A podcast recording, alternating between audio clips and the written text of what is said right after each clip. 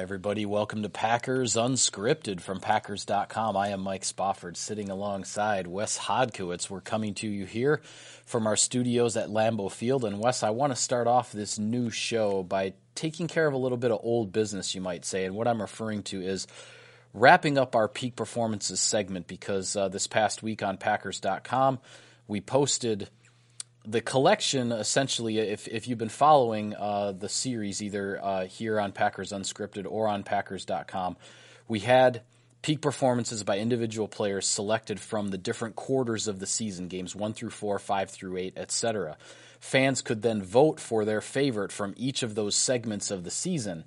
So now what we have on the website is an opportunity for fans to log on and vote for their peak performance of the year, which is the top vote getter from each of those four quarters of the season. And the way it came out, not a whole lot of surprises. I think all of these were ones that you and I had voted for when we talked about them initially.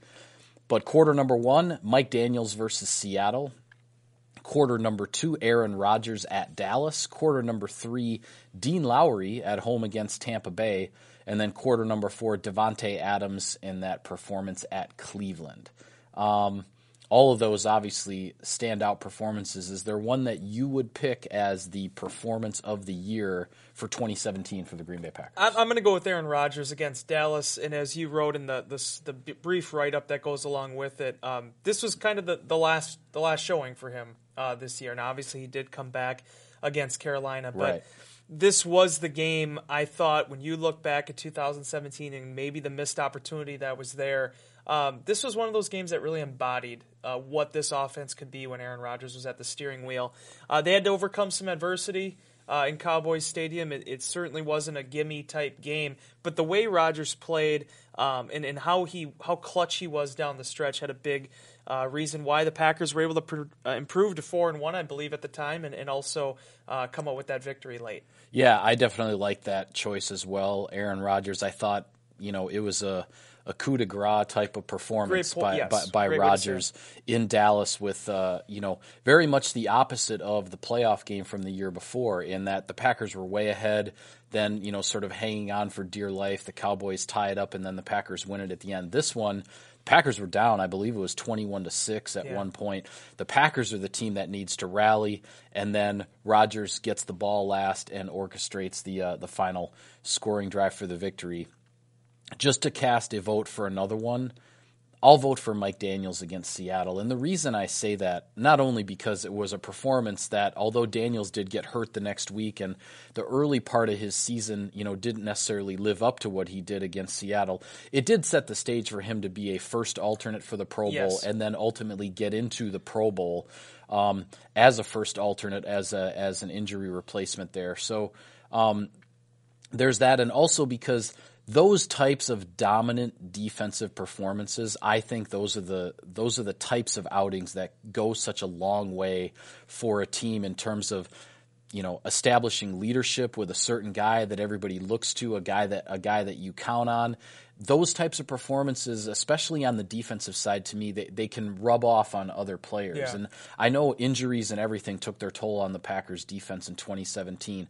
But if Mike Daniels or if it's Kenny Clark or if it's Kevin King next season has one of those early season dominant defensive performances, I see that as something that maybe starts to become contagious and can set the stage for even more in 2018. Well, and I look at this as the same situation when you look at the offense with Rodgers in that game against Dallas. You talk to any of those defenders, those starting defenders in the Packers this past season, they felt like that Seattle game was the embodiment of what they could have been yeah. uh, when everybody was healthy and things were clicking. They held Seattle to nine points. I mean, we talked so much about Fail Mary in 2012 and obviously the NFC Championship game in 2014. Russell Wilson, other than that, hasn't had a lot of success against the Green Bay Packers. And a lot of it, in a lot of different ways, has been because of interior pressure on the Packers' defensive line. BJ Raji wreaked havoc against them. I Yep. believe that was the beginning of 2015. And then now this year, Mike Daniels having the success that he did.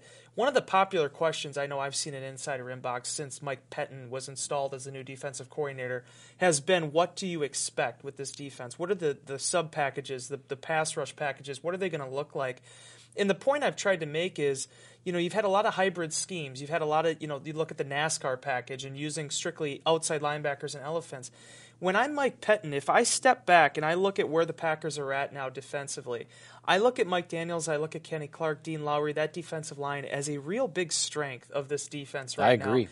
And I think whether it is third downs, whether it's first downs, I think that is a building block for them going forward. That's some place where they need to really, uh, you know, they have the tools there. That's a position they don't need a whole lot of work with this offseason, and I think that can be a big strength for them. This performance by Mike Daniels against the Seahawks, one and a half sacks, seven tackles, all the plays that he made in that game. I think really set him up and set that defense up for what was actually a pretty strong first month of the season. People forget they were a top 10 defense through the first four games. Unfortunately, through attrition, they just really were never able to get back to that level. Yeah, I think you're right, though, in that that defensive line, a specific position group, that really can be the foundation for whatever the new defense that Mike Pettine is going to put together with these Packers. We'll definitely be watching that closely in 2018. They're young and they don't have questions, and basically everybody outside of Quinton Dials signed through next season. So I think that shows you exactly what you have there and what you, when you're figuring out a game plan right from day one today you know what you're dealing with. Yeah, no question about it with that. We'll go to a break. Back with more on Packers Unscripted right after this.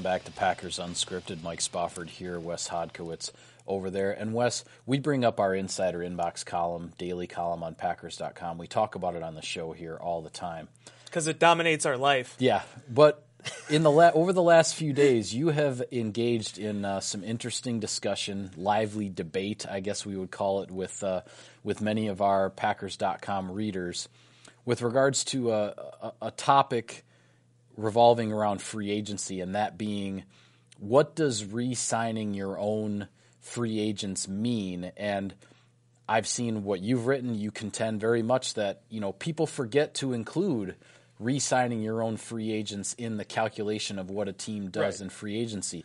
There are others who say re-signing your own free agents is just the status quo. You're not you're not making the team better by just hanging on to the guys that you always had. I think it's a I think it's an interesting debate. It certainly has gotten rather lively on our website. I know it's something that uh, that you feel pretty strongly about in terms of your opinion. Yeah, and uh, here's the thing. Uh, I, I, love debate. I'm always one for debate. I can do it. Uh, it's been a real big topic because people talk about the term status quo, and I, I think there's been this um, merger, if you will, that where they they they're trying to find the dots, connect the lines between draft and development, re-signing your own players, and remaining status quo. And my main argument against this has been, especially when you're in a draft and development organization, when you routinely re-sign your own guys to second contracts. Yeah. I maintain that's not staying status quo because one guy isn't the same player one year to the next. Yeah. The Packers re signed Jordy Nelson in 2011, right? Midway through 2011? Right, right. He ends up having a monster year and has improved over then. Got a third contract with the Packers and has over exceeded that as well over his time.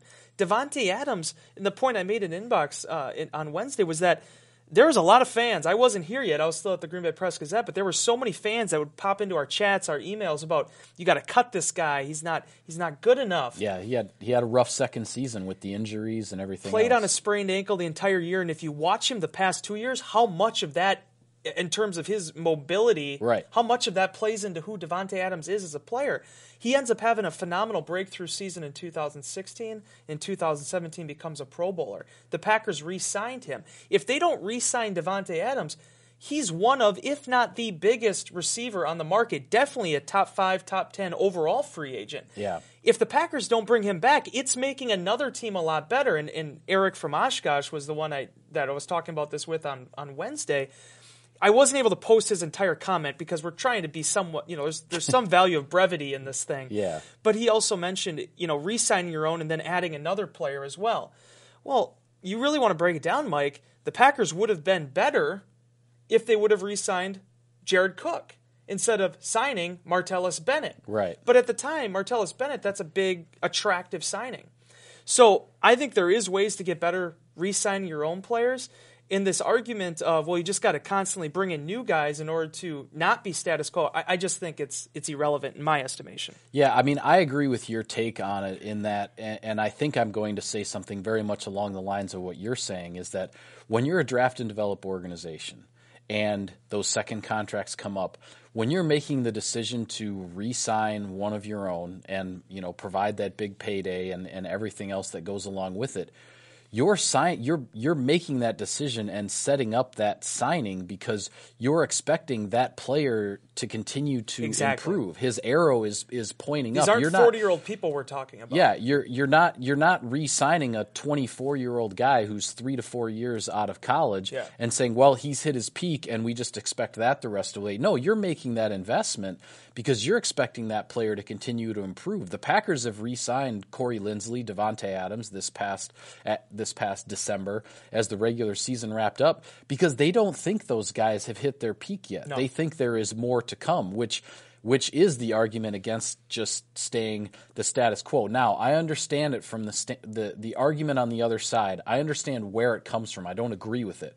I understand where it comes from. Say, for example, with a player like Nick Perry, because the Packers signed Nick Perry coming off of the 11 sack season because they were expecting his arrow to continue to point up as well. Unfortunately, he had another round of injuries, which has been the problem throughout a, a good portion of Perry's career. So you didn't get the arrow continuing to point up, at least statistically. Perry missed more games than anybody would have wanted.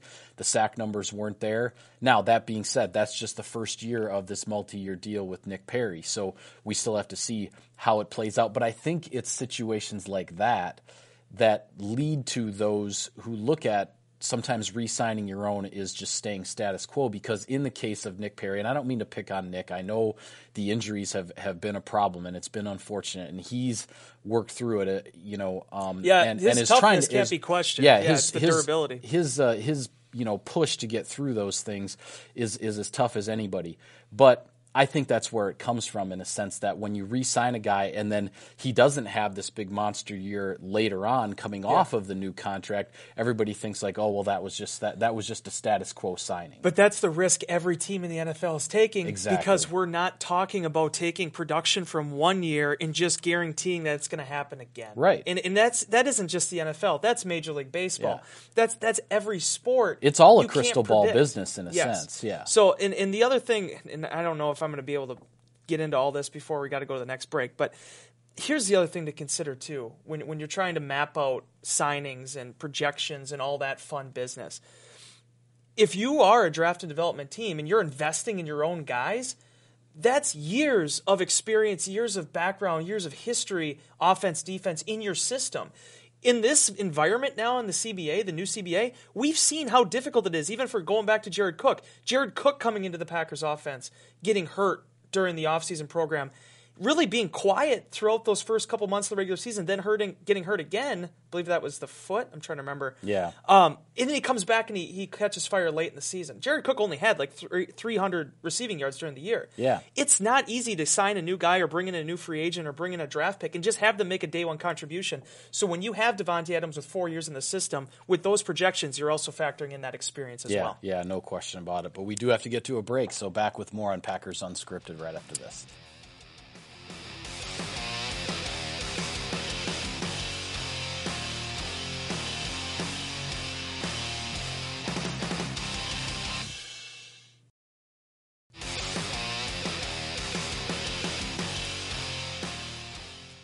Welcome back to Packers Unscripted. Mike Spofford in this chair, Wes Hodkiewicz in that one. And Wes, continuing our discussion here of free agency as it relates to the current Packers.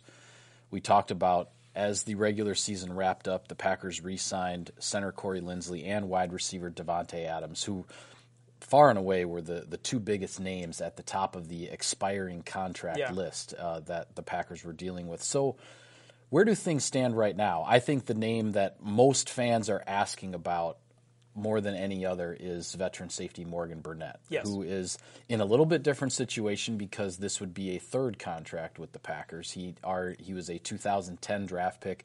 He has now played out his second contract, and I know we don't know how these things are going to go. We certainly don't want to put words in anybody's mouth as far as this goes. But uh, but where do you see uh, this Packers free agent situation sitting right now? Well, first off, if you look up, you know, accountability in a dictionary, Morgan Burnett's going to be right next to it. I mean, he's been, I think, not only one of the most accountable players on this team, but I think you can make an argument for the entire NFL with the way he approaches his job on a day-to-day basis in what he's asked to do. And versatility might be the other word Yeah. that goes along with it. It's a double. Him. So yeah, Uh, but but here's the thing for the Packers. I, you know, you talked to Aaron Rodgers at the uh, NFL honors on the red carpet, and he mentioned you guys talked about the 2013 season going into 2014, Right. And how he feels coming off this collarbone injury, much like the last time his eyes are on a, on an MVP award.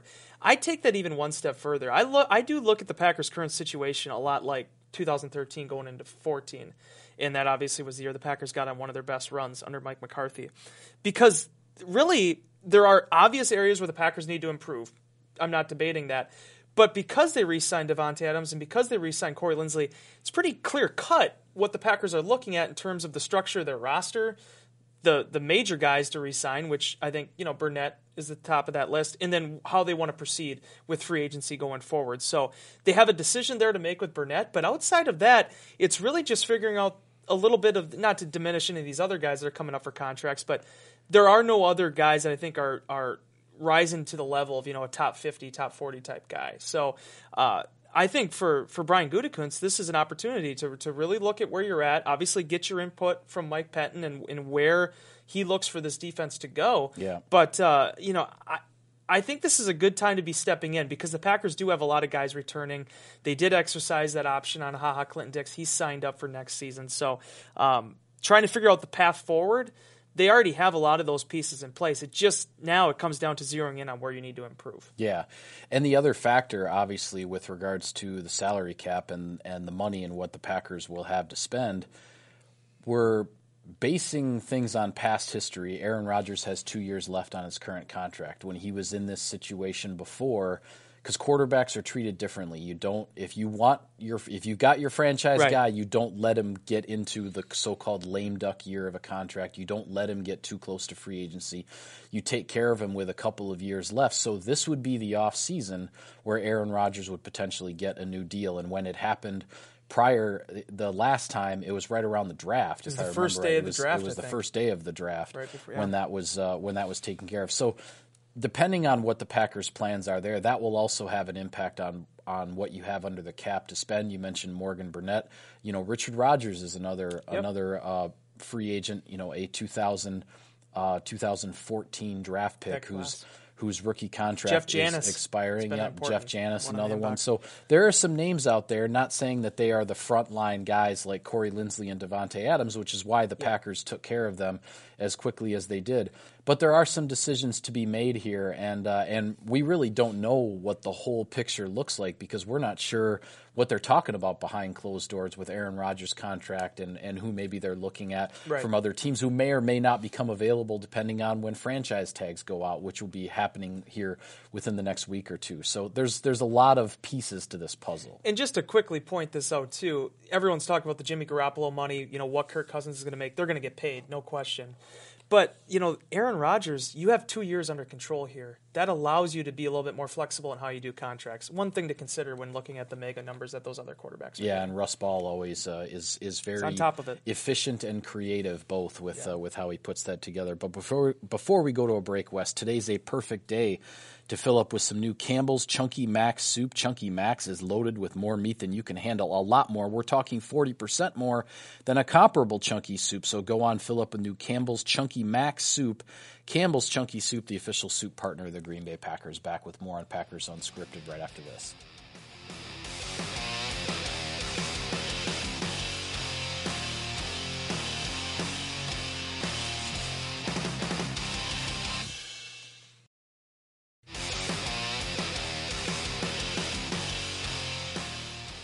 Welcome back to Packers Unscripted. Mike Spofford next to Wes Hodkiewicz. And Wes, quickly before we go, we need to give a shout out here to the 2018 entry into the Packers Fan Hall of Fame. And her name is Muggs Bachhuber. And I just love the name. I love the photos we have on the website of uh, this wonderful lady. Um, you covered uh, the press conference in which uh, she was selected amongst 10 highly qualified Packer fan fanatics um, for this uh, for this honor. Tell us about Mugs. Well, first off, I got to give credit to uh, Victoria McBride uh, from our Packers social team. She got a phenomenal photo Yeah. of her with her mouth agape, uh, agape, just uh, completely surprised Yeah. that she was in this to begin with. Uh, her daughter Jan was the one who had nominated her. Didn't tell her about it until it came in the mail that she was one of ten finalists for it. Eighty-seven years young, a mother of eight, over span over ten years.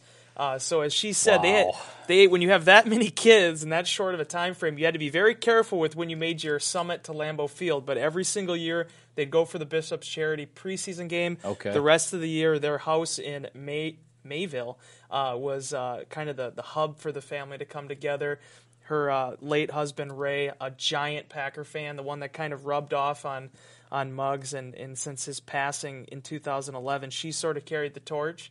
She's at a local uh, retirement home community, as you were joking about earlier. She ran the Packers pool there. That's that's my that's my favorite that's my favorite part of the story is she's the one running you know taking everybody's money and and running the the, uh, running the little gambling pool at the uh, at the uh, uh, the senior home there. I just I I love that part of it. She said she said she did it for ten years and uh, and yeah, I probably needed to give it up to somebody else, Yeah. but uh, but that's that's pretty cool. and she has a she created a Packers song. She's the life of the party there. Uh, you know, her family, her her great niece Gillian Anderson from X Files, got the social media drum beat going for as well. A really special honor for her for sure. Yeah, definitely. Well, congratulations to her as the newest member of the Packers Fan Hall of Fame.